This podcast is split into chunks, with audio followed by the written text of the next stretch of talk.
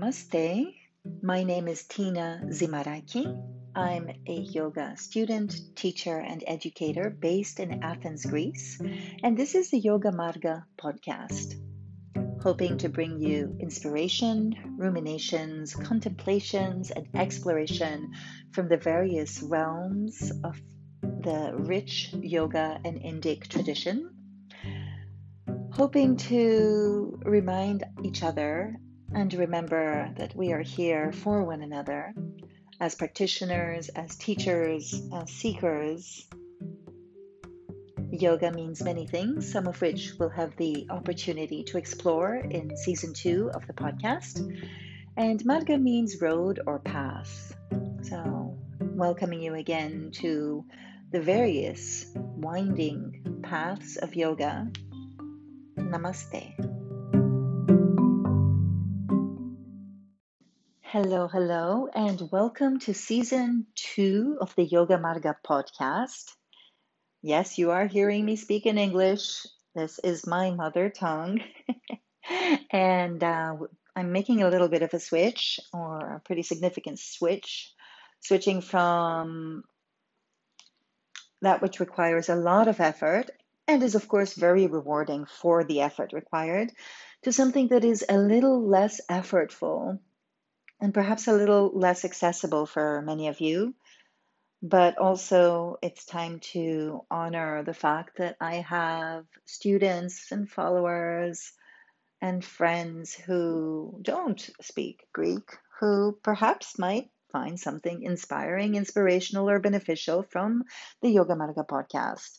So, like the good Libra that I am, going forward, I'm going to offer a good balance of podcast episodes, both in Greek and in English. Today's episode is in English, so if your English is etsi uh, then come back to the podcast for one of the upcoming episodes that will be in Greek once again. As I'm thinking now, the weekly podcast will alternate. So we'll have two episodes in Greek and two episodes in English um, every month. We'll see if that's sustainable, but for now, this is the plan. And of course, as some New Age guru or other famously said, you know, if you want to make God laugh, make plans. But here's the plan.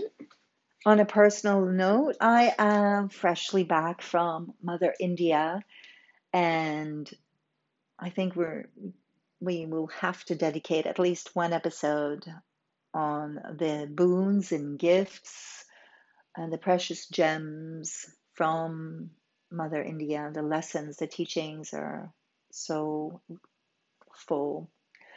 But for now, I'm going to keep the introduction short because we have a long and juicy talk with Saji of Vasishta Yoga coming up.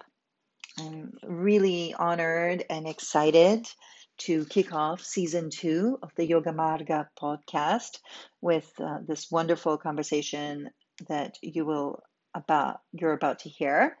Before that, really quickly, I have started in-person teaching in Pagrati. We're doing uh, adapted Ashtanga or primary-ish, as one of my teachers says. And this is also available online and what else? We're starting a new cycle of uh, yogic studies, introduction to yogic studies.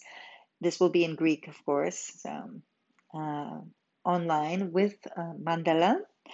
And a few other things are there that will be shared in due time. In closing, I just want to say I'm really happy and excited to be back in Greece, to be reconnecting, having reconnected to that inside, which is always bright and loving and light. Hari Om from my personal stuff. I wanted to also share a few words about Saji. He is the director and founder of the International Vasishta Yoga Research Foundation. He has been on the path of yoga since 1989 And he discovered yoga as a teenager, as you'll hear on the podcast. And he's been actively teaching since 1994. He has studied yoga academically as well as practiced yoga. Uh, he has a PG diploma and Bachelor of Yogic Sciences degree, a diploma of yoga therapy and naturopathy from Vyasa University in Bangalore, India, as well as um, Kriya Yoga and Tantra meditation from the Bihar School of Yoga. And uh, he has been sharing yoga educational programs as well as retreats since 2006, in addition to workshops and seminars and yoga therapy camps and stress management programs, both in India and uh, overseas. And actually, we are very happy to have him here in Athens for the remainder of the month, as you will hear us uh, talking about in our talk. For now, uh, I will leave you to enjoy the conversation that I certainly enjoyed having with Saji and hope you enjoy his poem.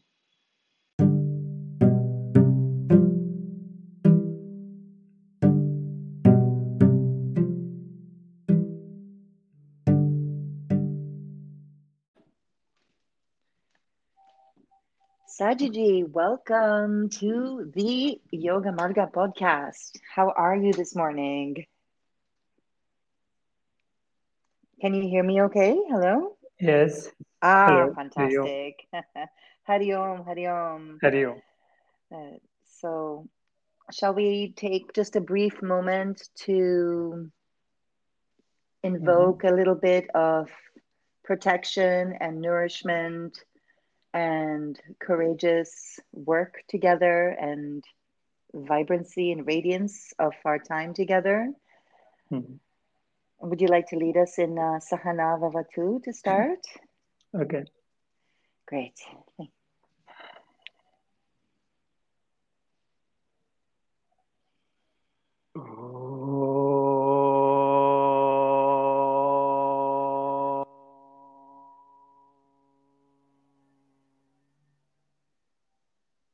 सहना भवतु सहनौ भुनक्तु सह वीर्यं करवावहै।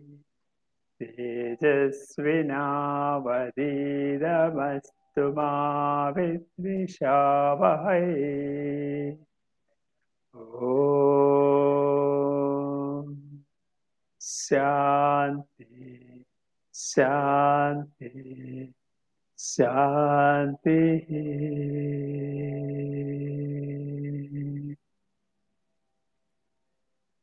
हरि ओम् Hari Om, peace, peace, peace on every level. Thank you so much for accepting my rather enthusiastic invitation to spend a little bit of time here on the podcast. I Thank you. am, yeah, thank you. no, thank you. Very much looking forward to getting to know you a little bit better. And uh, regardless of whether our cherished listeners are familiar with you and your work um, or not, I am sure that uh, we'll learn a few things uh, about you and hopefully from you as well. Yeah. So, how are you this morning? Oh, this is a very sunny morning. Mm, The uh, the divine light wake me up mm. and the clear sky. Yeah, I just finished this morning my own sadhana and uh, refresh myself. Yeah. I just got back from uh, India two weeks ago, and one habit I have kept that keeps me more connected to my time by the Ganga on the foothills of the Himalayas is Oh, to practice on my rooftop. So, Oh. also every morning, with uh, two exceptions when there's rain, I Right. I take my yoga mat and I do my morning practice up on the roof. and and then I come Mhm. downstairs and have a have a bath and all these things and do my chanting practice. But it's it's not quite Gangama, but it's incredible and inspiring. And I've lived in the same apartment for 13 years, and I've practiced on my rooftop maybe five times before now. Right, right. but but but it's there, you know. We just forget that the light is is Exactly. is there, and we have access. You know, it's like Shivaji is Mm. not just present in Tapabhumi; he is Yeah, everywhere. You know, so it's it's good to remember that the divine and inspiration and or the light you know however Mm, people mm. want to define their relationship to that which shines the divine the Yeah, devas it's it's available all the time we just forget so thank you for that reminder of the light which is there even though we are presumably indoors now yeah. Uh, so and let's we, we have to say also that you are also in greece right now Yeah, right now that in Greece. you have come. Would you like to tell us why are you in Greece right now? Uh, yeah, actually, I invited uh, by Mandala Yoga, uh, and we, I'm here just for giving some. Uh, I always say that uh, when I'm using the word yoga, mostly I use sharing. So I come here Mm, to share the wisdom of yoga uh, through different workshops in yoga therapy. We do different meditation and uh, uh, you know what all elements connected to the yoga.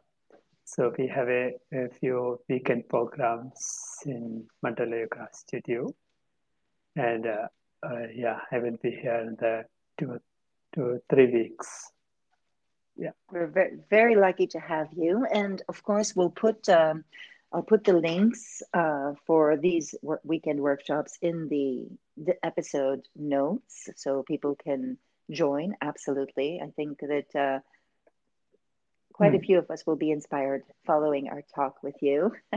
Yeah. And um, is this your first time in Greece? I, I do want to. Uh, yeah, this is the second time. Mm, I I came first time just before the COVID, mhm. and uh, yeah, this is the second time. Yeah. Do you have you found similarities in between Greeks and Indian people? I know that's a very crass generalization, but uh, I, I, I, I am wondering, you know, have you seen, Mm. you know, have you seen, Uh, have you noticed some similarities in the culture? uh, I'm trying to yes, there are a lot of similar in ancient Greece, or uh, you know, there are a lot of similarities. I can see that, uh, especially when you go back into the ancient time of the, uh, you know, the ancient history of the Greece. A uh, lot of you know, what is called deity are connected here with the elements. Mhm. And same influences you can see in the ancient yogic Vedic texts. So uh, I'm still trying to get more, you know, more uh, information on it. Take some time to uh, get it. Yeah.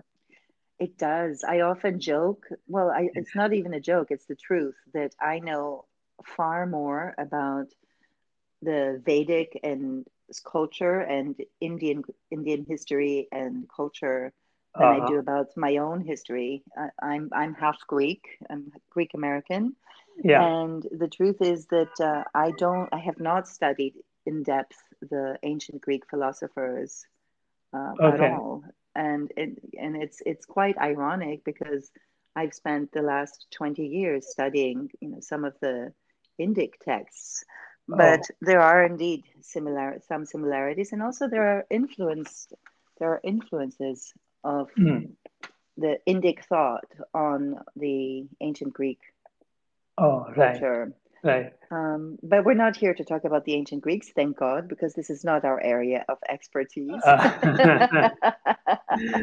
um, uh, un- un- unlike uh, a few elements of yoga, which certainly mm. you have been exposed to the boons and the benefits and the gifts of yoga since you were a teenager.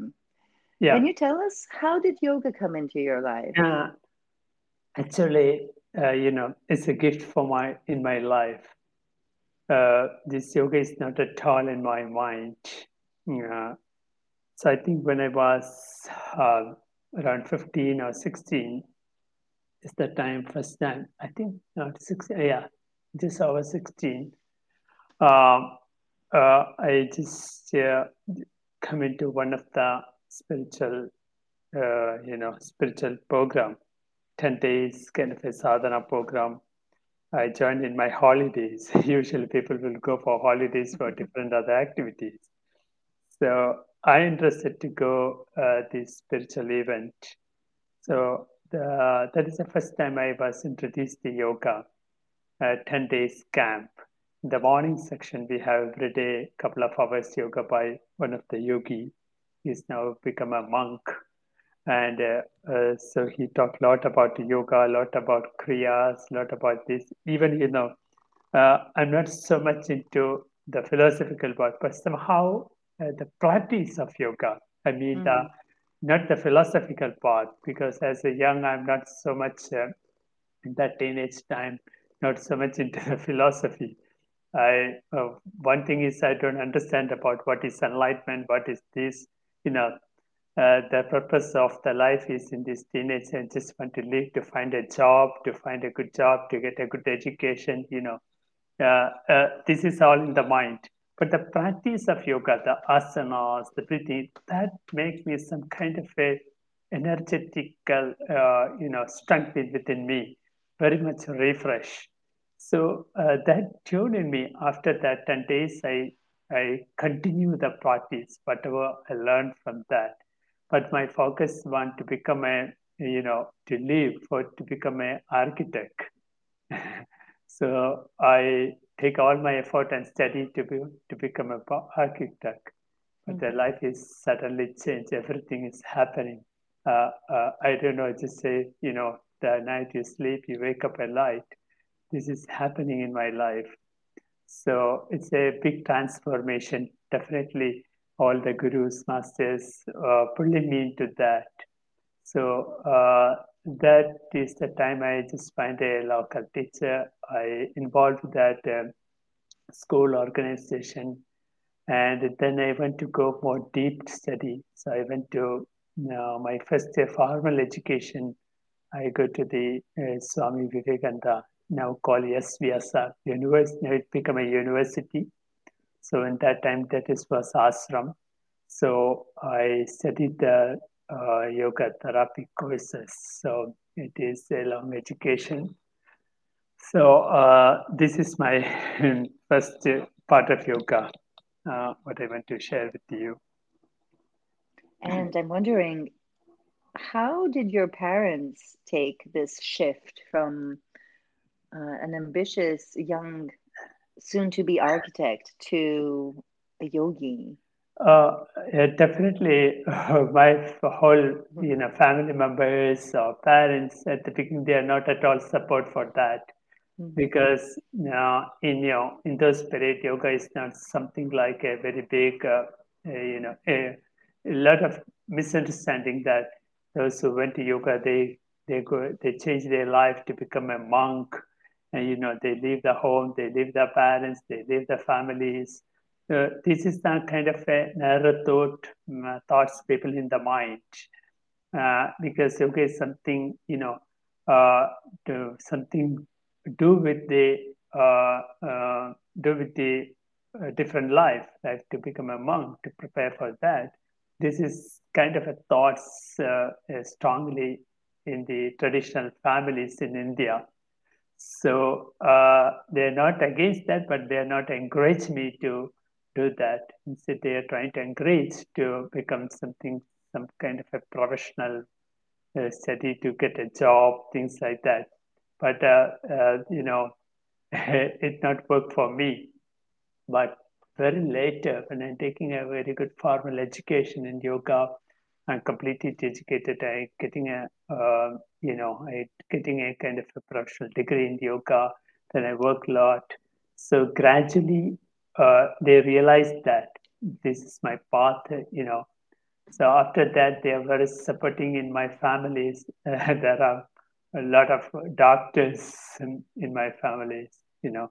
So uh, uh, of course they all come and uh, you know getting a, some kind of advice to me sometimes to get a, uh, uh, taking a feedback and you know uh, things like that. I think generally very good support I get in later in my life. thanks for them. Yeah, what an amazing transformation.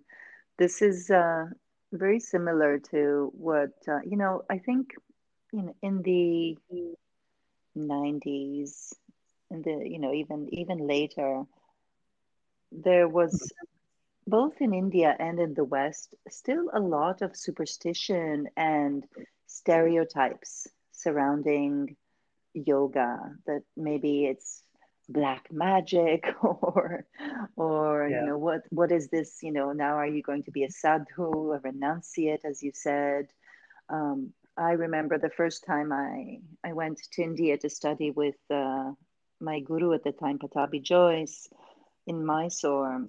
My family hmm. was completely freaked out.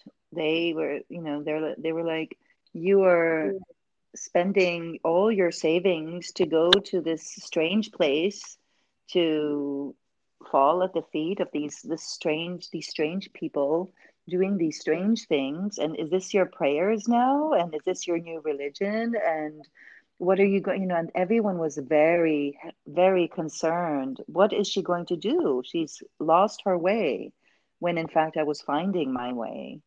And mm. and even even Pattabhi Jois he had to run away from home when he was 17 to go find his guru. Mm. and you know and it was uh you know his family cut him off completely. So i see this this similar pattern and for better and worse this has changed a lot. You know you mentioned you know this this phrase professional yogi you know. It's it sounds strange but it's part of the milieu now. It's a career for so many. Yeah. How do you feel about this concept and idea of a professional yogi? uh, uh, you can see that yoga. You can. Uh, I'm talking about from the thoughts of the people what we are living in the modern life. Hmm. In uh, you know, in ancient time, the main purpose of the yoga is just for just for uh, mental health well-being as a very personal practice. Now we are living the the world of scientific world or the science of the world. So you can take two ways in yoga. One is kind of a, a very personal practice for your well-being of your mind and body and emotion. This is a one very personal practice as your own sadhana, what I call own spiritual practice. This is the one part is for every individual.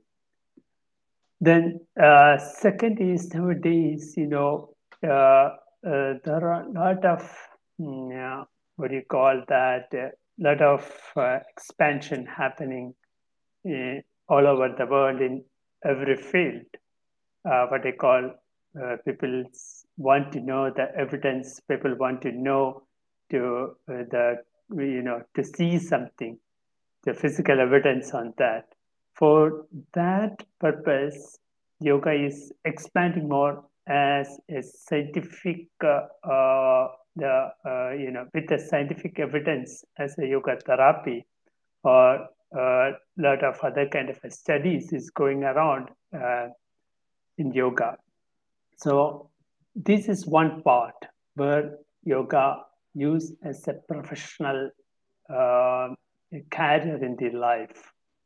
So uh, it is not just a, uh, nowadays you can't go and just, say that I'm teaching yoga, yoga, because there some value is behind that spiritual value as well as the scientific value. So uh, these two values synchronize now as to become one can become a professional teachers, professional carriers in yoga, and schools wherever you can see uh, yoga as a profession. Uh, this is what I feel mostly. Hmm. Do you ever think that perhaps in this scientificization of yoga that started, you know, this isn't something new. There, there have been attempts to bring science into yoga since certainly the early 20th century in India and abroad over time. Um, but I perhaps wonder in this world where so much of what we call yoga is asana, really, you know. Mm.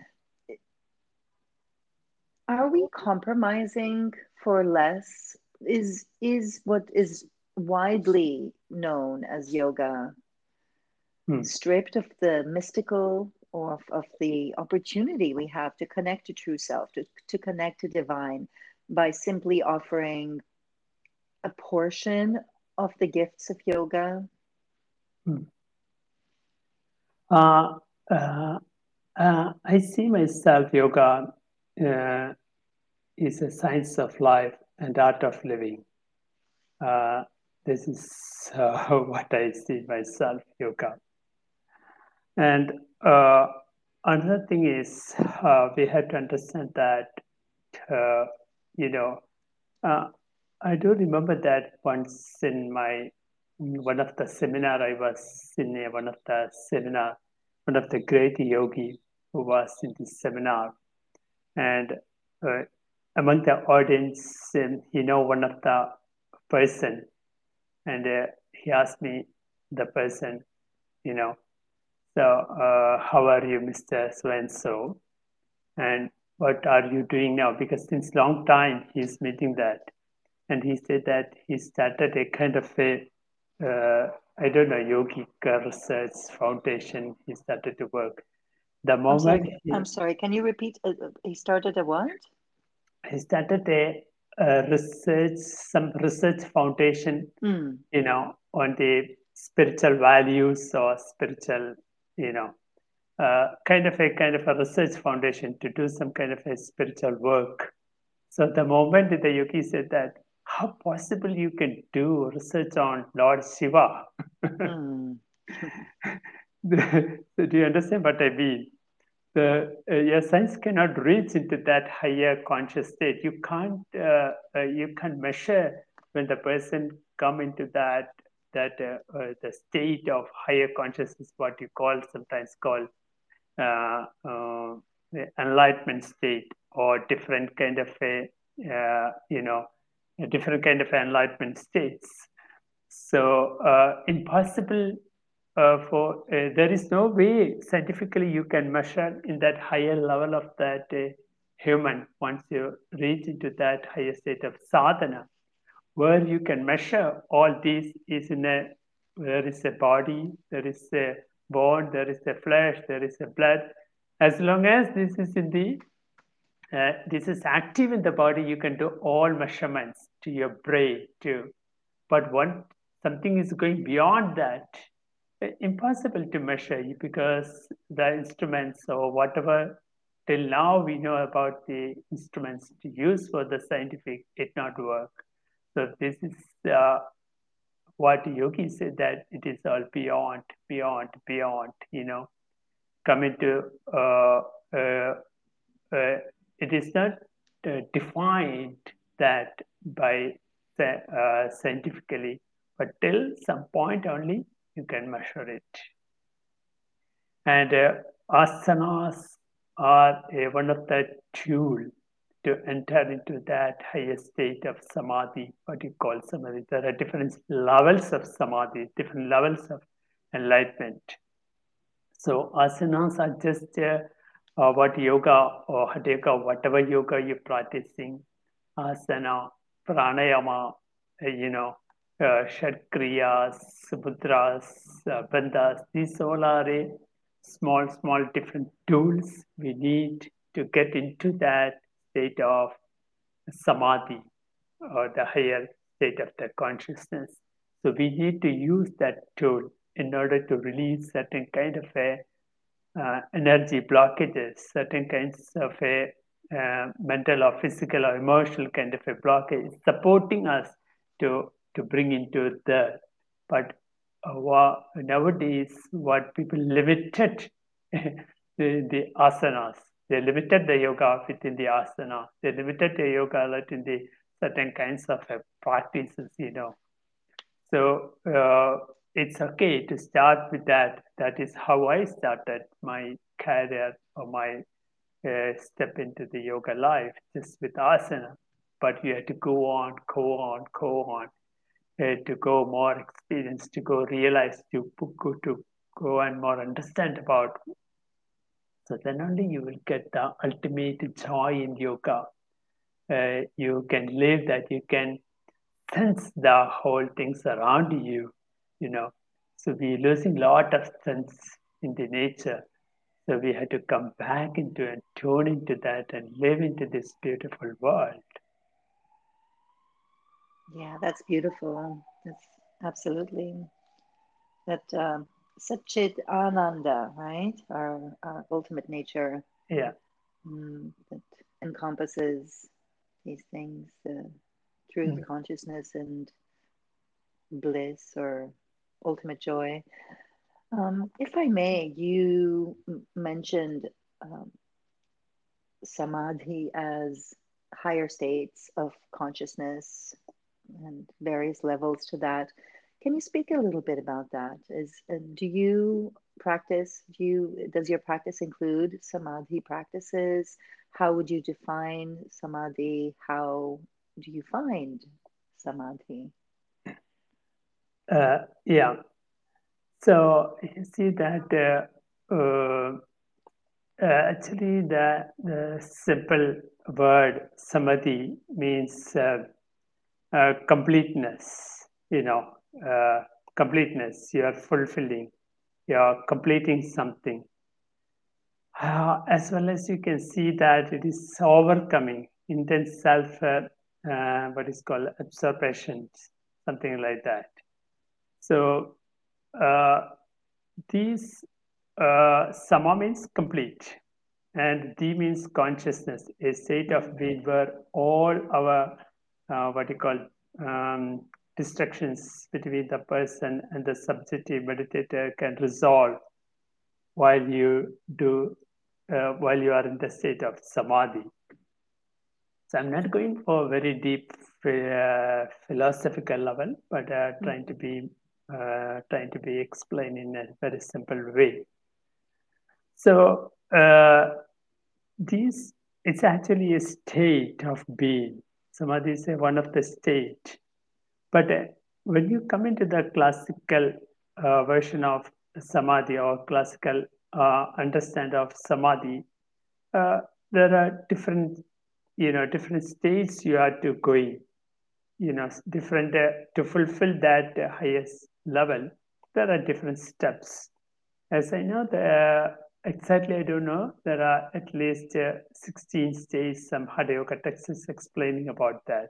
So 16 or 17 kind of a different experiences are the coming to the highest state of samadhi. So one had to go. So when you come, I think this is a, a transformation in each state in the physical transformation, the energetic transformation, in the mental transformation happening while you're coming into the different process. Uh, there is no any kind of a special sequence for that. You know, maybe one technique is enough to come into, uh, you know, to go into different states. So uh, see that when you uh, come into some state of samadhi, uh, you may experience something what is called siddhi. You know what is siddhi? Uh, yes. so, yeah, siddhi uh, means uh, a kind of a magical experiences coming into that. Some kind of a insight experiences comes there, but that is not the goal of that uh, samadhi. It's a one of the way. You should not stuck into that if some kind, sometimes you become a great healer that moment. The moment you touch something is healing happening. Sometimes you can see someone's uh, foreseen their life. So you should not be stuck into that. You have to go beyond. These all are kind of a Maya happening during the uh, the uh, in the practice of samadhi. So you have to go beyond all these things, and where you come into one point, it is all this is happening within you. You know all these things, but it not influence you. You are just to be the. Uh, I think that is the state of samadhi. One of the best example uh, for the living master who is in the body and you know who is guiding the people is one is Ramakrishna Paramahamsa, mm. who was living in I think in 1940s, uh, no, uh, beginning of 19th century, who was the guru of Swami Vivekananda. Ramakrishna Paramahamsa, uh, Ramana Maharshi, uh, these all are the, one of the great personalities who uh, pass into three this uh, state of samadhi life, you know.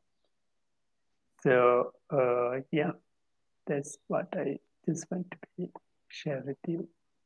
Yeah, thank you for sharing that. And um, just to, uh, you mentioned that uh, the siddhis are Maya, and just in case our audience uh, doesn't isn't familiar with the Sanskrit, uh, siddhi um, is also what could be commonly known as uh, yogi superpowers, I like to yeah. say. and uh, literally, uh, you know, the siddhi means the perfection, the teleopis in Greek, that which is perfected. Mm. Um, and these are considered to emanate effortlessly from a dedicated sadhana or yogic practice. Mm. And all the great saints and rishis and philosophers and practitioners warn us that these are indeed, as you said, Maya or illusion. Would you say Maya? Yeah, Maya. Delusion, yeah. Right. And the the absolutely delightful thing is that in the Greek language, in modern Greek, Maya okay. Means magic. Exactly the, the word Maya okay. means that which is, you know, that which will which deludes you into believing something is true when it's not.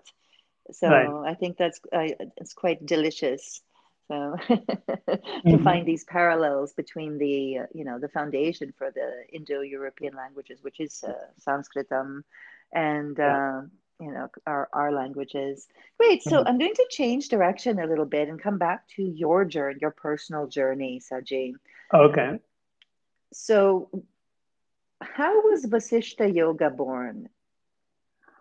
Uh, it's a little long story, but I'm trying to hmm. make it short. Well, we, we love mm-hmm. listening to you, so. Uh, uh, yeah. Um, actually, uh, you know, um, after my journey, I started with this yoga journey, I can say that in 1992. That is uh, first I step into my yoga life, as I told you uh, when I went to the spiritual retreat. This is the first step.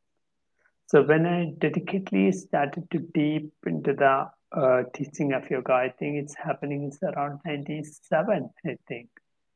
Uh, 95, oh, no, 95, 96. So locally, I started to teach with uh, some of the local teachers who is uh, very senior to me. And so this then was I, in Kerala? Uh, it's in Kerala, yes, mm-hmm. exactly. So then uh, I started my search to want to go deep into the uh, yoga life. So I want to know something more about that because we don't have so many literature. We don't have that time, the internet or Wi-Fi or whatever. There is only absolutely no.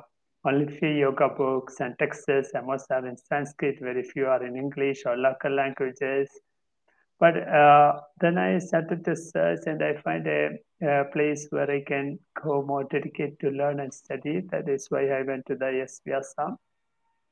So after uh, my complete my uh, formal education there, uh, then uh, uh, my point is I just want to go to Bihar School of Yoga where I was so much touched spiritually deep into the Swami Satyananda Saraswati, one of the great yogi and disciple of Swami Shivananda from Rishikesh. So Swamiji is no more now. So this is why I really want to go there. But uh, uh, you know, going to such a places is not easy. People usually say that you won't come back. You can dedicate your life into become a monk. So no matter I want to go there and do some, uh, you know, one year yoga, karma yoga path. It's not a certification course because you are completely going to dedicate yourself, you know, uh, into uh, the activity of ashram. You know, so uh, this is my deep, uh, you know, deep uh, calling for me to want to go there. So after my this uh, ashram university education in Bangalore, Vivekananda, then I decided I really want to go. I prepared my mind to go.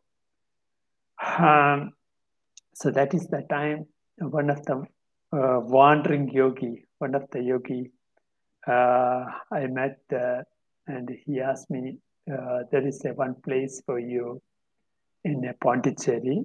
Pondicherry uh, uh, is the you know, is the west coast of India. Uh, there is a Pondicherry, it's a wonderful place. And I heard about this place because uh, this place I come to know the name of Aurobindo Maharshi. And uh, and I, oh, that is the one of the place I really want to go to dream. So he asked me, there is a, one of the person who want to start a yoga cell in the nature in Auroville. Auroville is the one of the you know eco-friendly place. So I okay, then I can go and do my sadhana for, for a while. Then I uh, fulfill my yatra, uh, you know, to Bihar. Mm. So anyway, I went to there and we developed a uh, center. There is a center, and they went to do yoga sala, uh, kind of a formal education, teachers training, and all this. So I worked there three years. Then I left the place because that's enough for me. Then I left the place. So uh, my focus is going to be uh, Bihar to dedicate myself to become a one year of yogic life. And after that, I don't know what to do. But anyway, I had to fulfill this. So before you go there, you know, you, uh, my yogi friend, the one who sent me to the Pondicherry. So we decided to take, I, uh, you don't know, he doesn't have anything. He have only five kilo weight. Last 20 years, he's wandering around India. So I asked me to take me to some place to India uh, because so many places I don't know. He know every part, every corner of India. So we went to finally, uh, we are in the place where, uh, called Varanasi. Varanasi. Wow. Uh, the old name is called Kashi. Hmm. So he told me, Saji, uh, in my life, I met so many Himalayan masters I went to every corner of Himalaya.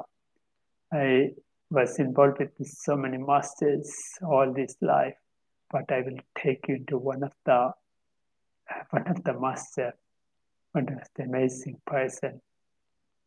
So he take me into the uh, you know shore of Ganga in a beautiful small temple with a banyan tree, and uh, we were sitting there evening and there is a master come with this, uh, you know, he was very thin person, very old person. He walking along, nobody accompany him.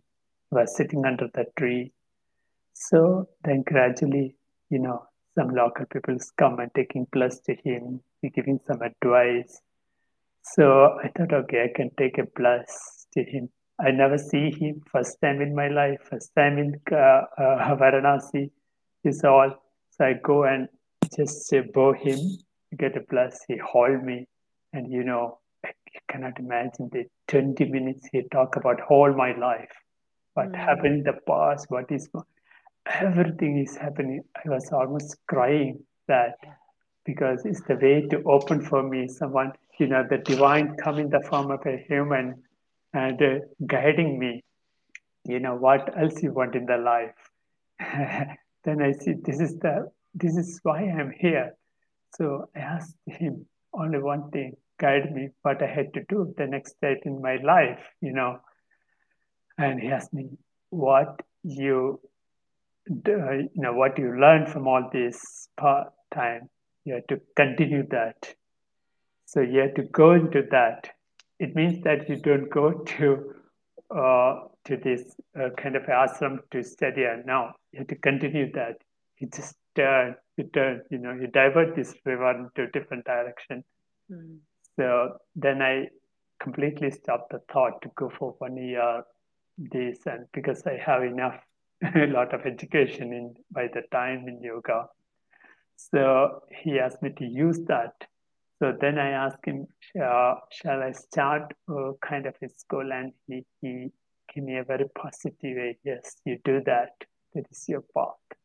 So anyway, uh, I think in the 2006, then I come back to the home uh, town uh, that is how I started the school called Vasishta Yoga. And many people ask me later, why you call Vasishta Yoga and who is the Vasishta? So uh, it's I thought that what kind of a name I can give to my school. There are so many names comes to me.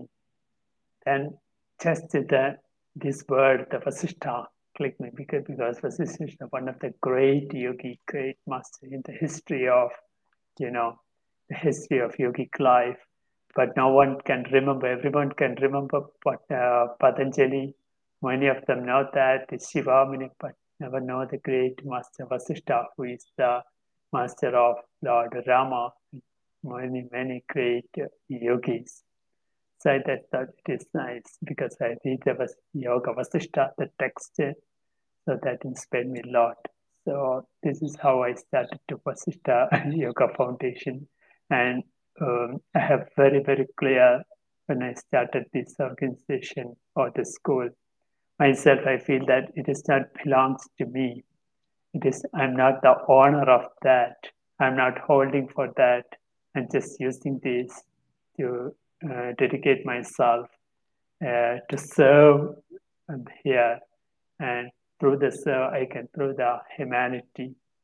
So uh, this is why how the Vasishta Yoga Foundation comes and we decided different yoga teachers training course, yoga therapy course, advanced course, and lot of short-term courses and this, you know, uh, just to share uh, uh, this. And when the people taking the education also, I have very, very clear about this uh, uh, because those who take education, any kind of education like yoga therapy or yoga teachers training course, uh, once they complete the education, so they can come any time to do revision or, or you know, uh, to refresh the education for free for one month. Education they come for free. This is very, very clear for me when I started the Vasishta Foundation lot of updates happening so people can get it free so one time they had to take the education for that the reason is the because when i was very teen as i told you i complete when i went to study the yoga was somewhere uh, with one master uh, i think uh, just after the retreat uh, at the age of 16 or 16 and a half as I told you, I'm not getting so much support that time from the family. So I go to the local master and he asked me, okay, I'm ready to teach you, but uh, you need to be paid. And my parents are not ready to pay for yoga. They're ready to pay for me something else. So I don't have so much money for that time.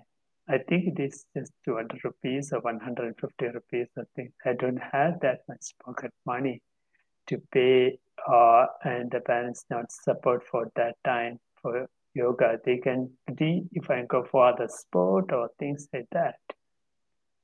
So these memories within me, you know, uh, people don't lose that uh, the knowledge of yoga. So this is why I decided as a reward to our students, whenever they come back, whenever they want they get once they complete the course, the rest of all update they can take as free as a gift from me. Thank you. Mm. That's really beautiful. Thank you for sharing that. Um, the Yoga Vasishta teachings are quite powerful and quite closely aligned to Advaita Vedanta. Is this, uh, is this a, do you infuse your teachings with uh, teachings from uh, non-dual Vedanta? How would you say what you know if you had to give what we call in America the elevator pitch? You know, the, the three sentence, uh, you know, two minute description of what you share with your students and followers. Uh, yes, well, so uh, especially if you don't, uh, you know, uh, we take some uh, what is it, some verses or some part of Vedanta uh, in our courses. Not until when it takes years to study, not in a very formal ways. So uh, definitely, uh, whatever Vedanta speak is all about the yoga only. So we not follow any kind of a Vedantic texts, but there are a lot of verses from uh, Vedantas we used in our yoga teaching or the yoga courses or while, while I'm doing the satsang or things like that.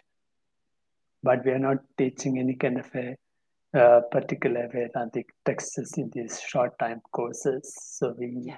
we a little bit concentrate in the Patanjali's eight limbs of yoga only. Even uh, that is also enough for the short term education. Yeah, absolutely. I would venture to say that uh, just uh, just the eight limbs from the Yoga Sutra are enough for a lifetime of practice and study. Mm. Never mind a short term course. I did want to go back a little bit uh, to your Bihar days because from what I understand, you were there while Swami Satyananda Saraswati was still actively teaching, correct? Yeah. And do you would you like to share? I'd like to actually make a small parenthesis to mention that mm. even though, uh, oddly enough, uh, from what I know, in, in much of the world, Shivananda Yoga is much more prevalent and widely known in the mainstream compared to Satyananda Yoga, who, mm-hmm. as you mm-hmm. mentioned, was a disciple of Swami Shivananda. Uh, however, in Greece, we have the the wonderful, precious gem of Satyananda Ashram, which is just a little bit outside Athens, and we've had the this wonderful tradition of Satyananda uh, for a few decades now here in mm. Greece. Mm. And mm. actually, Satyananda is quite well known and much mm. loved here in Athens and in Greece. Yeah. Yeah. Can you tell us a little bit about your direct experience uh, at the feet of Swami Satyananda Saraswati? Yeah. Mm, see that, uh, uh, uh you know, uh, the very interesting thing, the path of yoga is so high you know, physically you want to know about the master, impossible to to meet the master. Only spiritually, only you can connect to them. See that. Um, uh, so I was, uh, yeah, I visited the uh, while I was in uh, Pondicherry in my work. So I get uh, some time to go. First time to visit uh, Bihar School of Yoga. I just go into their ashram in Rikhia. Rikhia. So it's the place where Swami uh, lived in his last part of his life. So I just thought that I just want to meet him, you know, to take a bless and things like that.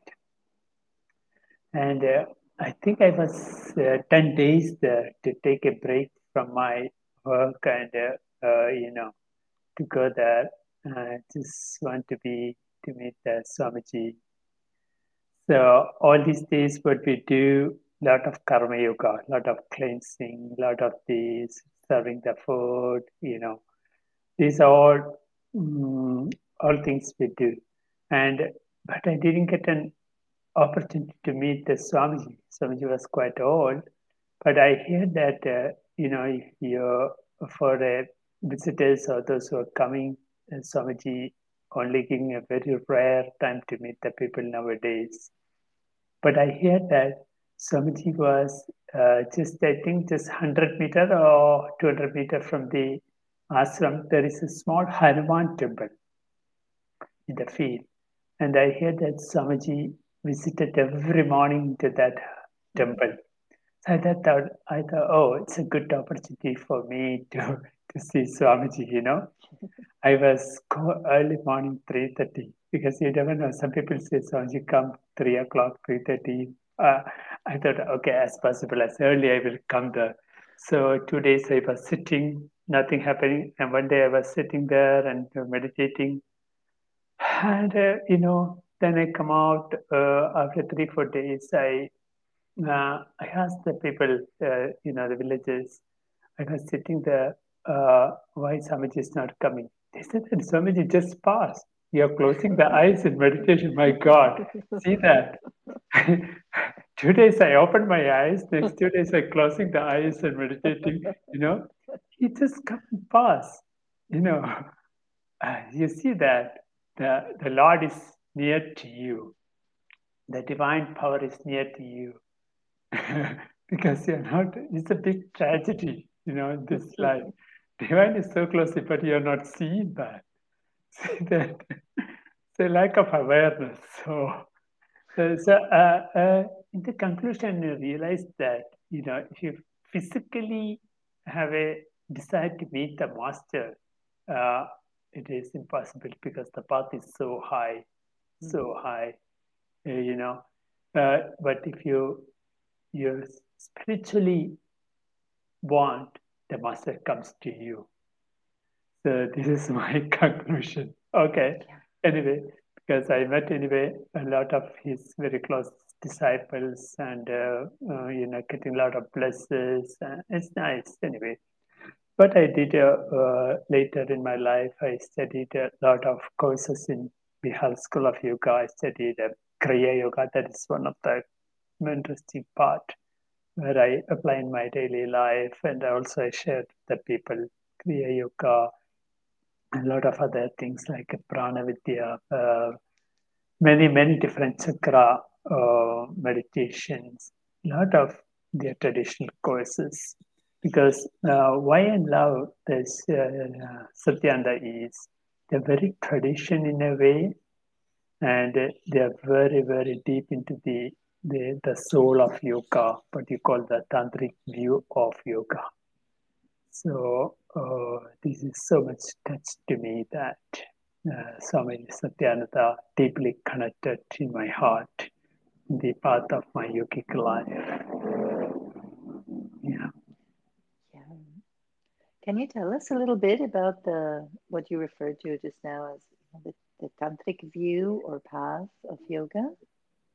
Uh, yes, you see that uh, uh, the view uh, of Tantra for yogic point of view is different from uh, the modern view of Tantra, you know. So yoga, whatever you see in the physical form of yoga or meditation form of yoga, this is the one part of Tantra. Tanyede Vistarayade Jnanam Anena Iti Tantram. And that is one of the words of Tantra in Sanskrit. So anyway, I can make it in a short. Uh, you know, the it's a, one of the great teaching, the Tantra. Uh, uh, when the world is coming to the exist, the moment that Tantra evolved. But texts says that what the, the vidya or the knowledge or the, the practice of Tantra is actually uh, from the Lord Shiva to Parvati. The Shiva taught to Parvati. And uh, the whole technique. Shiva is a divine consciousness and Parvati is the creative energy. So the Shiva teach uh, all the tantric uh, you know, all the tantric wisdom to Parvati. And uh, and it comes uh, 64 texts nowadays. 64, it is available in 64 texts. And out of these texts, uh, you know, every aspects of nature are explained in the Tantra. It's not only mantras, not only yoga, not only pranayama, not only bandhas or mudras, but there are so many mystic uh, knowledges, informations are in Tantra, but me, most of them are in a uh, practical oriented part in Tantra. I think I can say Tantra is mostly a practical oriented and Vedanta is mostly as a philosophical oriented texts. Yeah, that's that's fair, definitely. Yeah. So this is why we had to be combined this to know that if you want to know something, the philosophical part of Tantra Vedanta will support. If you know the practical part of Vedanta, Tantra will support. This is what I realized that. And whatever you practice, the Hatha Yoga, what you call Hatha Yoga, like asanas, pranayamas, these all are the part of Tantra. It was the part of Tantra. But later of time, many different yogis come out. They they can, you know, to, to make easy for the people, they can split into that part and make a different uh, areas. And uh, it's a, such a great text. You see that one of the texts called Vijnana Bhairava Tantra. Vijnana Bhairava Tantra is one of the great, even the yoga uh, courses and all uh, masters will introduce this text there are 112, 112 uh, practices on this Vijnana Bhairava Tantra.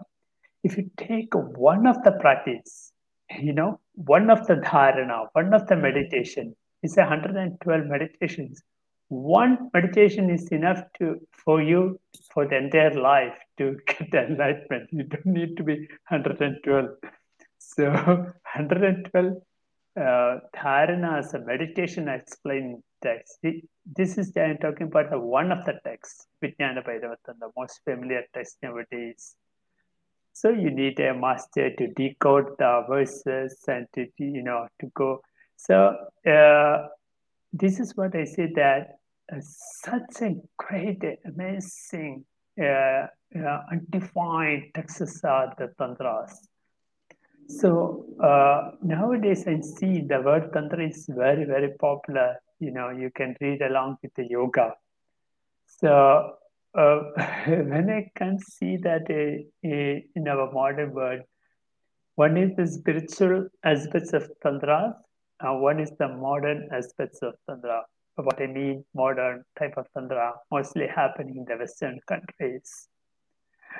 I think it is a lot of uh, uh, misunderstanding at some point, sometimes I feel people misuse this uh, also. I'm not telling everyone, but I can see that in the modern uh, world. See, one of the example I will tell you. Yeah, you may laugh out that. I was a few years ago in a, in Sweden. I was in one of the you know one of the oneness festival invited to give us some yogic practices. So there are different tents, different uh, workshopping going in different different uh, halls. So when I had a, as a leader of uh, you know uh, one of the program, so when I getting a free time, I always go any of the tent to experience any practice. So I just thought that there is a tantric practice given by someone else. Uh, oh, yeah, from the I don't know from the Europe. So I thought that, okay, I can go there and experience because I have free time. So it was uh, in the mornings, I think morning seven o'clock or something. It's a cold, you know, cold day. You can see the mist around, but people don't care. The huge line. Oh my God. So anyway, I'm not sure that I can get into that. They allow only 100 people. Oh, no, 50 plus people. So I was standing in the line so immediately some of the volunteer noticed me. They asked me, "Oh, Saji, you're the one of the leader in our program. So you don't want to go for leaders. You don't want to stay in the line. We will take you in a special way. You know, we give you some space. Okay, I'm happy. So anyway, I'm expecting I can do some interesting practices. So they're taking me into different ways. In the entrance of the hall, one person asked, Okay, Saji, how are you? Okay, you want to join? Yes, I love to join this Tantra. So you need a partner. so you need a partner. you know, I was shocked all this life. I practiced the Tantra what I learned from the masters without partner. I see myself as a conscious and my partner is my Shakti, my energy within me. So asked me, okay, you, you can find some partner here or somewhere. so I said, okay, thank you. So this is what happened in that. And this is what I said that uh, what uh, my point here is coming is 64 texts is uh, in the Tantra. One of the chapter, note it, one of the chapter talk about Kama Sutra. Uh, one of the Maharshi talk about one chapter talk about the Kama Sutra. Later that chapter come into a form of book. And people using this one chapter Kama Sutra, I don't know, uh, they, you know, they twist in many ways in the modern world uh, uh, to that. But these texts, whatever they explaining in the Sama, Kama Sutra is for healthy life only, proper life only. The healthiest way how you can use this, what do you call the sexual energy, is nothing a Kundalini energy only. Use in a right way, in a right purpose for healthy life but people using this name of Tantra or the Kama Sutra in a, mm, I, don't know, in a very different, modern, uh, different ways. So this, when I see, when you see that, it's very, very painful that it is not it something. Is, it is yeah, sad. it is not just something do with the uh, man or woman in the bed or somewhere. It is something with you connected with your Shakti. If the woman is the, she is a Shakti. You are the Shiva, the man is a Shiva. These two energy actually, this exchanging of this energy in a divine form, how Shiva and Parvati being in the left side is feminine energy, right side is a masculine energy. Already is energy within you but you are a married couple or you are a couple, or whatever, how beautifully this can be exchanged. But it's completely now uh, misunderstood or misused this great science of Tantra. Even the word Tantra, you know, is a liberation and uh, what is called expansion and liberation. The word itself means that. So you're expanding this uh, energy and liberating expanding the consciousness and liberating the energy. That is what actually mean for that the word tantra or the meaning of tantra. So actually, when you are in the tantra, you are expanding and liberating this, expanding the consciousness and liberating this energy uh, for the healthy, healthy life. Yeah, this is what I little and all the hatha yoga practices uh, tantric practice. You know, few years ago, I get a call from uh, somewhere uh, in the uh, some other countries, and the person asking, "Okay, uh, do you teach tantra?" I said, "Definitely, I teach tantra." Okay, uh, uh, what is that? I told you I teach one month yoga teachers training course or whatever course. All are tantric teaching only. Use the part of tantra only. You know, you cannot say that uh, tantra is some different hatha yoga uh, whatever the part of hatha yoga like different pranayamas different meditations all are tantric practices these all are the tantric practices absolutely uh, inquiring minds are dying to know did you run away from that workshop in Sweden or did you find a partner and stay? you know, uh, because I, what I had to do with my, if I find a partner, uh, I don't know what to do that. So I decided that, okay, uh, I can give this space to someone else who's looking for that. so I don't need that. So giving uh, space to someone else. oh, bless. Yeah, I personally would have run run screaming as well. so I, I did want to um, because this uh, this has been a conversation. Um, I've studied uh, pretty extensively with uh, an academic and a scholar practitioner called Christopher Hareesh Wallis. He's mm-hmm. a he's a Westerner, but he is and he's a Sanskrit scholar, and he's actually worked on uh, a translation for the Vijnana Bhairava, mm-hmm. uh, amongst others. He's written a huge volume on the actual Tantra tradition. Mm-hmm. And he isn't the first to coin the term Neo Tantra or Nava Tantra, the new Tantra, uh-huh. to distinguish this Tantra of sexuality and whatever else it is, which is in a, a modern construct and an amalgam of things that are rooted in the Hindu and the Buddhist and the mm-hmm. New Age and the magic traditions from the West, mm-hmm. uh, to distinguish that between the actual parampara of the the, the tantras.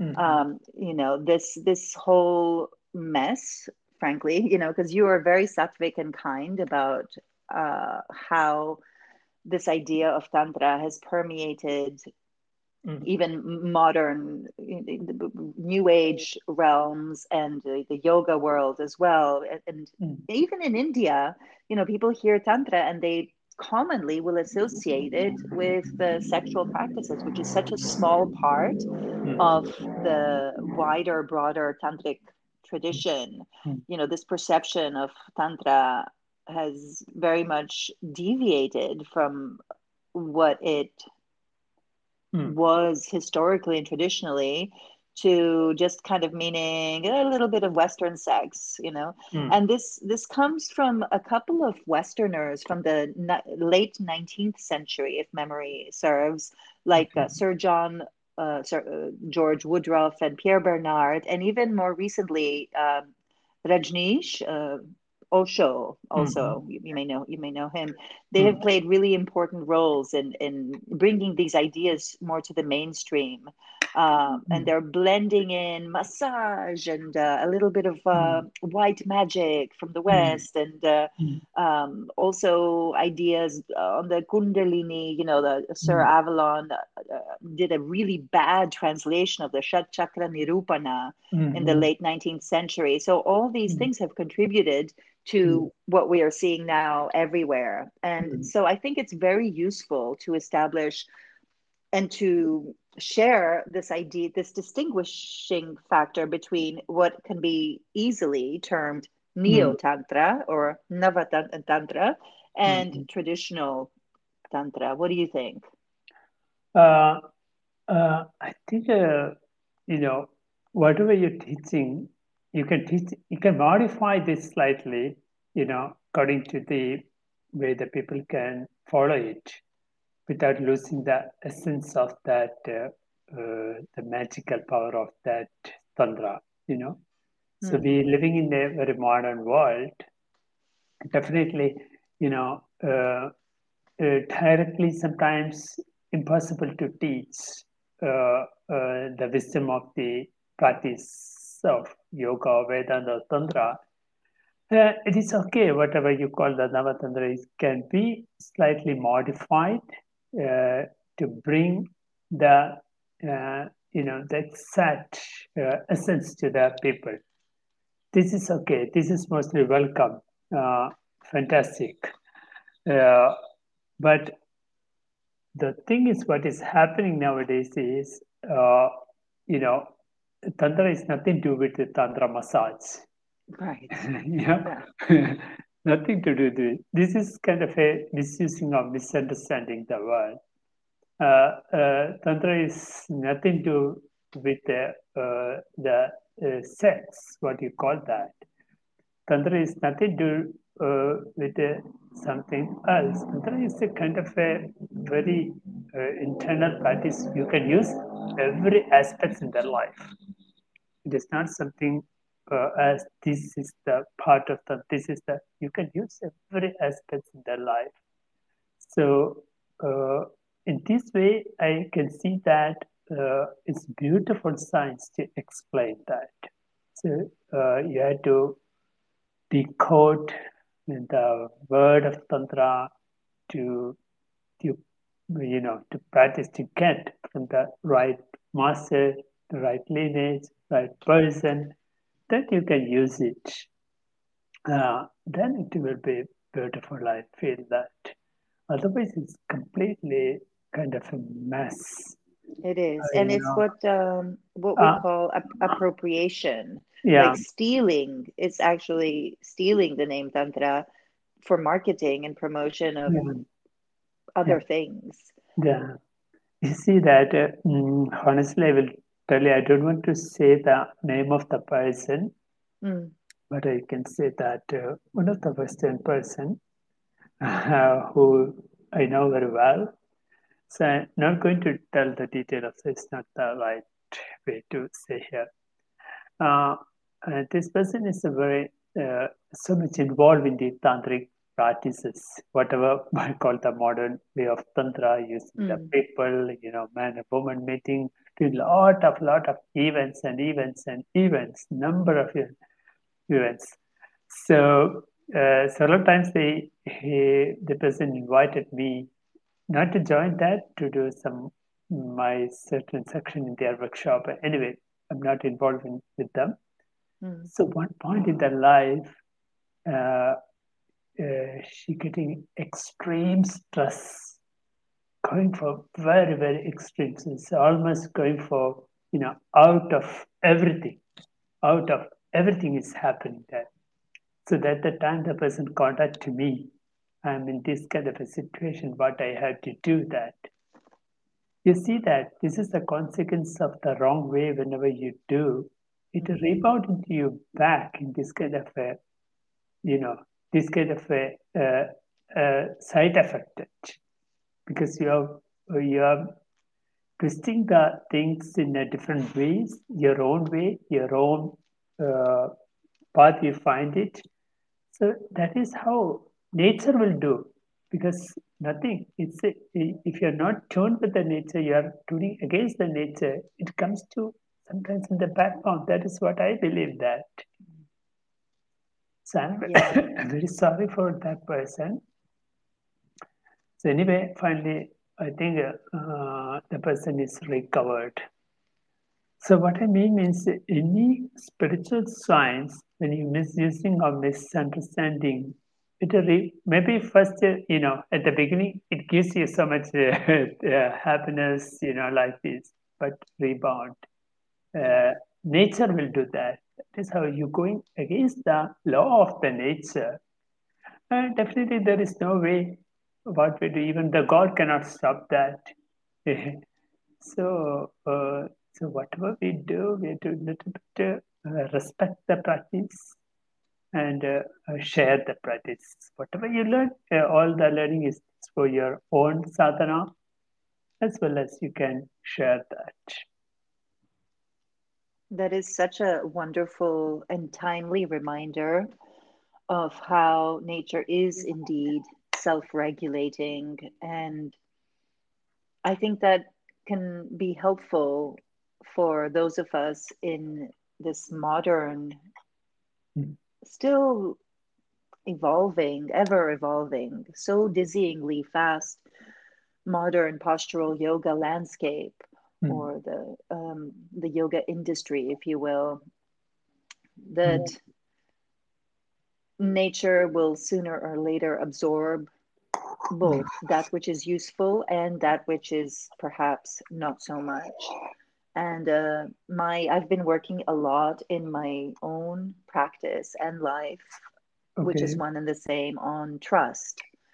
Um, trust in the divine trust uh, trust the path trust the process trust yourself trust trust trust and because you know i find myself you know i say that i i believe in god and hmm. that i have faith always. And and this is something that in being in india really reinforced for me and reminded me because in a sense life in india as a westerner forces you to trust you know because if you don't trust that the bus will be on time or that things will work out or if you if you start to struggle. It's only a recipe for much pain, much pain. Okay.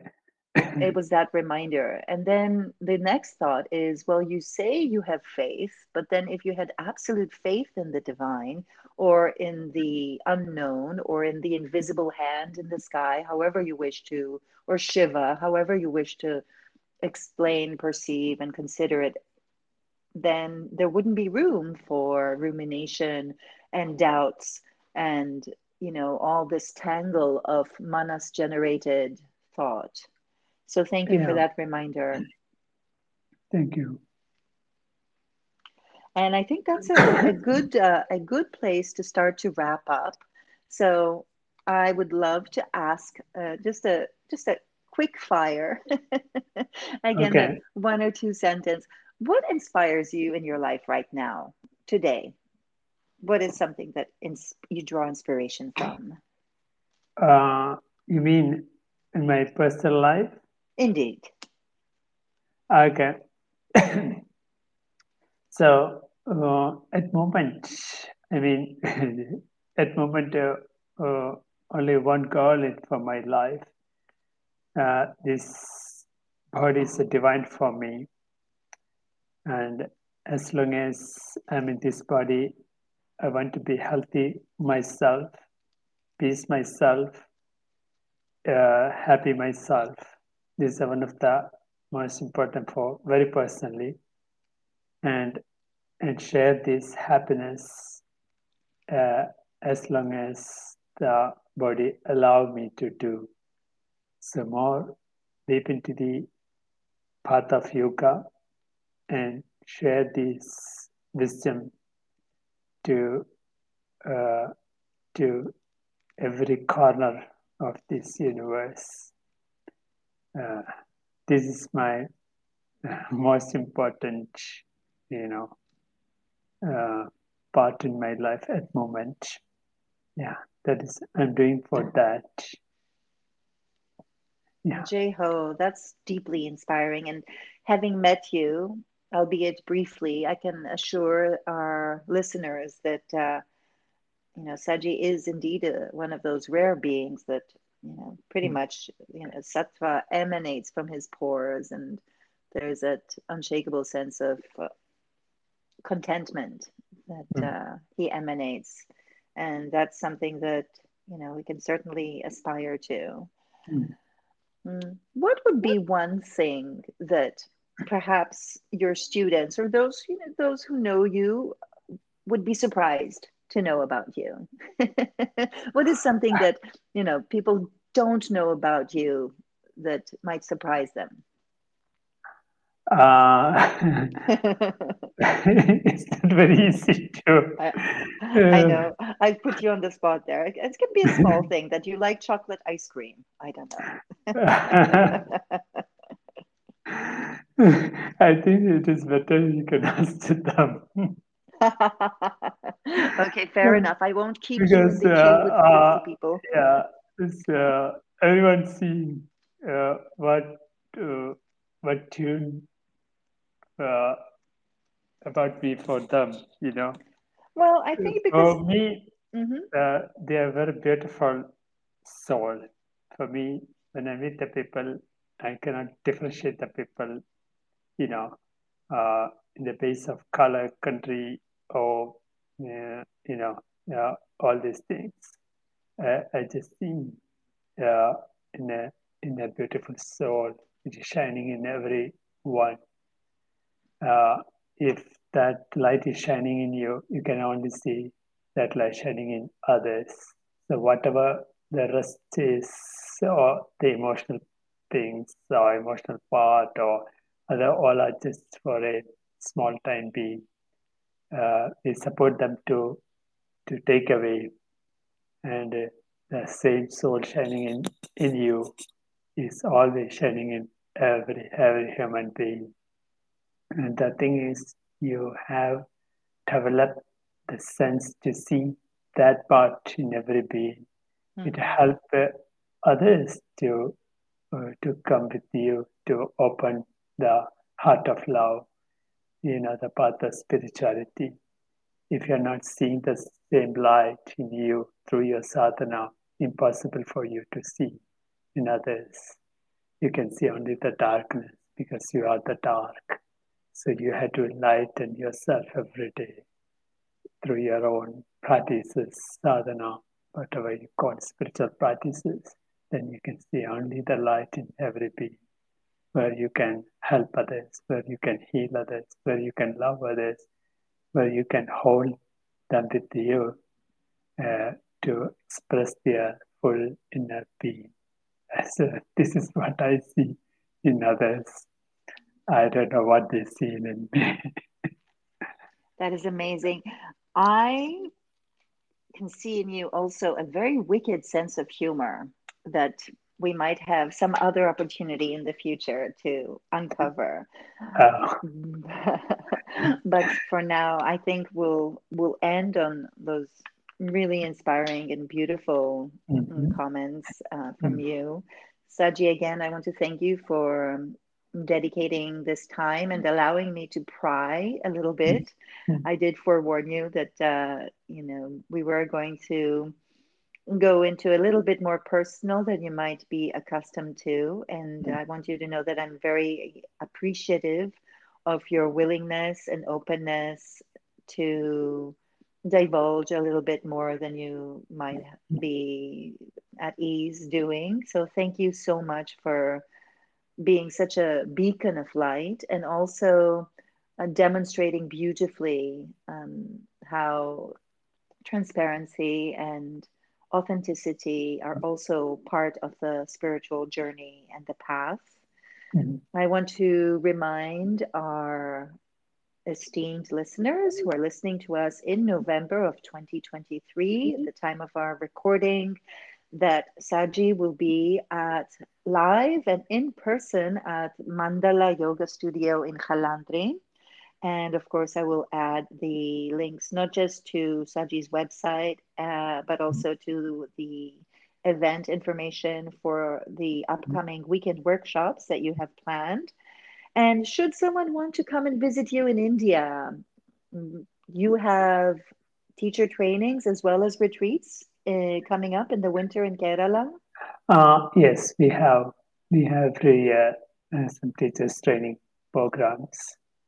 So they can write to me uh, through my website. Uh, there is an email, so I can guide him how to get into the and what are the activities we are doing, the whole programs, you know, the schedule of the year. Amazing. Yeah, that uh, we can add one one one more visit uh, to the bucket list. Personally, you know, I love Kerala, and also we didn't have the chance to talk about Ammachi, which I oh. I did want to touch on. Okay. Um, I think just yeah next time we will talk uh, about Amma. Right. Yeah. and, uh, guru. Yeah, yeah, and and and mine as well actually. So okay. this is something that uh, if you mm. if you can handle um, and another journey on this particular yoga marga, you are so very welcome to come back. And uh, in the meantime, thanks again for dedicating this time. Mm-hmm. And it's been a, a, real pleasure to have you on the podcast. Mm. Hope you have a wonderful day. Mm. Thank you so much. Thank you, Sajiji. Thank you so much for this invitation. So much thanks. Maybe uh, what we share is going to be helpful others. It is not my own word. This all my great masters' experiences, their words, their thoughts, their paths I'm just sharing with you. Nothing with me. I'm not told anything. Whatever all I'm experiencing, whatever all I'm sharing, this is a divine gift from them and just a tool to be here to share with you. Any of my words brings you any kind of a pain or any kind of a disturbance, please apologize me. Anything you find a inspiration from that, it is a gift from my masters. I bow to them for this all opportunity to give me to be here with you in this moment. Thank you. Hari Om. Namaste. Jai Gurudev, Hari Om. Hari Thanks Om. again. Have a great day. Thank you.